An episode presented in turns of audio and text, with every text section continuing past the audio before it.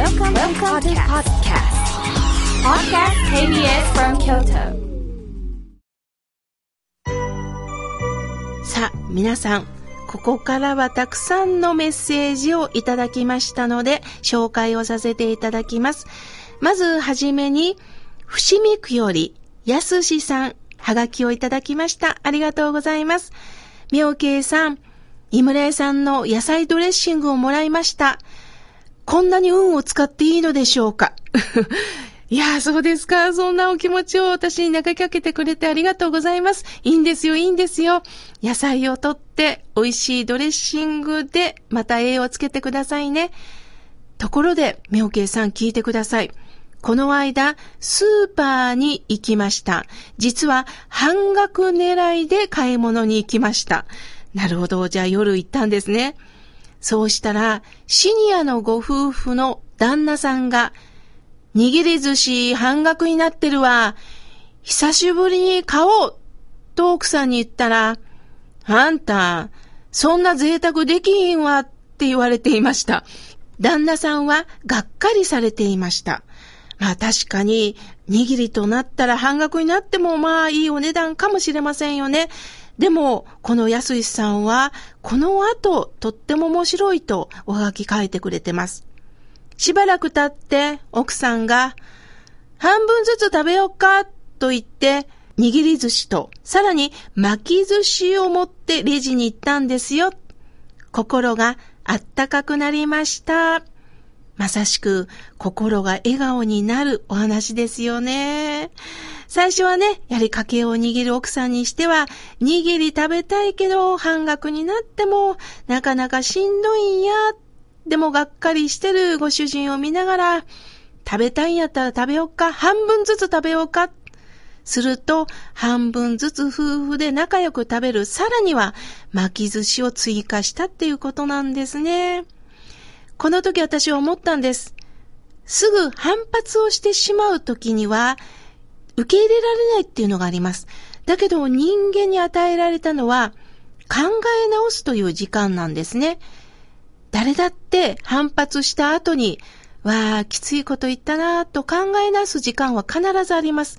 ですから皆さんも、きついこと言われた時にこの人はこんな人なんだよりも、そうだそうだ、あとは時間が何か動きをくれるかもしれないと思ってみてください。やすしさん、あったかいおはがきをありがとうございます。またくださいね。さあ、続いての方です。おはがきいただきました。奈良市より、さよこさん、ありがとうございます。みょうけいさん、おはようございます。こんな文字ですいません。いえいえ、とんでもないです。さよこさん、心がこもってますよ。どうしても病気の関係で症状が思ってよりも、まあ、よく悪く、そんな時、私の、えー、時間はこの妙慶さんのラジオなんです。ラジオと向き合えることで本当に嬉しいことがたくさんあります。また、こうしてメッセージを書かせていただいて、そしてこうして読んでいただく幸せを感じています。また、井村屋さんの小豆のおやつで頑張っています。ああ、ラジオに関するメッセージと、また、井村屋さんの美味しい美味しい商品の感想を兼ねて送ってくださいました。ありがとうございます。さよこさん、ぼちぼちと無理なく自分の体に向き合って回復を願っております。さあ、続いての方です。妙慶さん、私はいつも妙慶さんのラジオに支えられています。ラジオネーム、心はいつも青春です。妙慶さん、伺いたいことがあります。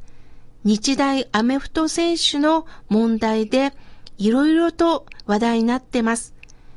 アメフト選手が記者会見を学生がしましたよね。立派でした。それに対して監督やコーチの反応は残念です。妙慶さんはどのように受け止めておられますか？とのことです。そうですね。私も記者会見を見ながら、ああ、ここまで、え、学生さんを追い詰めていたんだな。また勇気を持って記者会見に臨む、えー、こう、この学生さんにもちろん、えー、合唱せずにはおれませんでした。ただ、批判し合う関係は、これは怖いなと思います。つまり、親鸞上人と坊さんは、善悪をつけてしまう。ここに本当の解決はないっておっしゃいました。私たちは誰がいい、誰が悪い？善悪をつけて悪とみなされた人はどうしても排除されます。もちろん悪い人、まあ、つまり相手を傷つけるっていうことはあってはならぬと思います。だけども、悪いことをしてしまった方にも必ず心の奥底では反省をなさってます。素直にごめんなさいと言えない弱さがあるんです。そこにも目を向けていきましょう。だから、この人は悪い、この人はいいっていう表現は私はできません。また、どうしてもこういう、えー、勝負を決めなければいけない選手。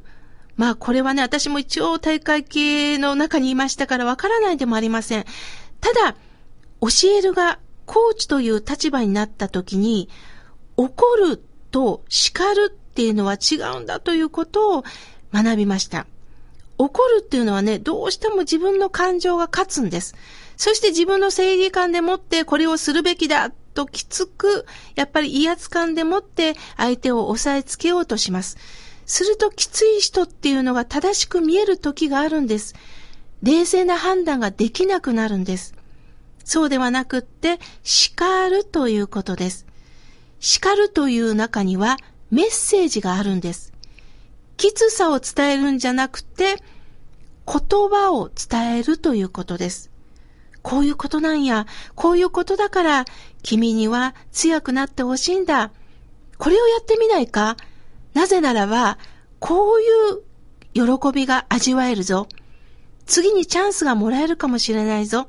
ということで、共に通じ合えるメッセージを伝える。これが叱るということなんです。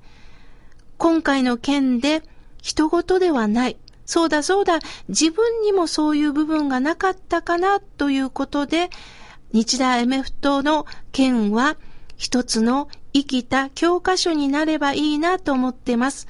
また皆さんもお友達、家族、職場で話し合う時間をね、持っていただけたらと思います。心はいつも青春さん、貴重なテーマをありがとうございます。まだまだたくさんの、えー、おはがきメール、お手紙をいただきましたが、次回紹介させていただきます。ありがとうございました。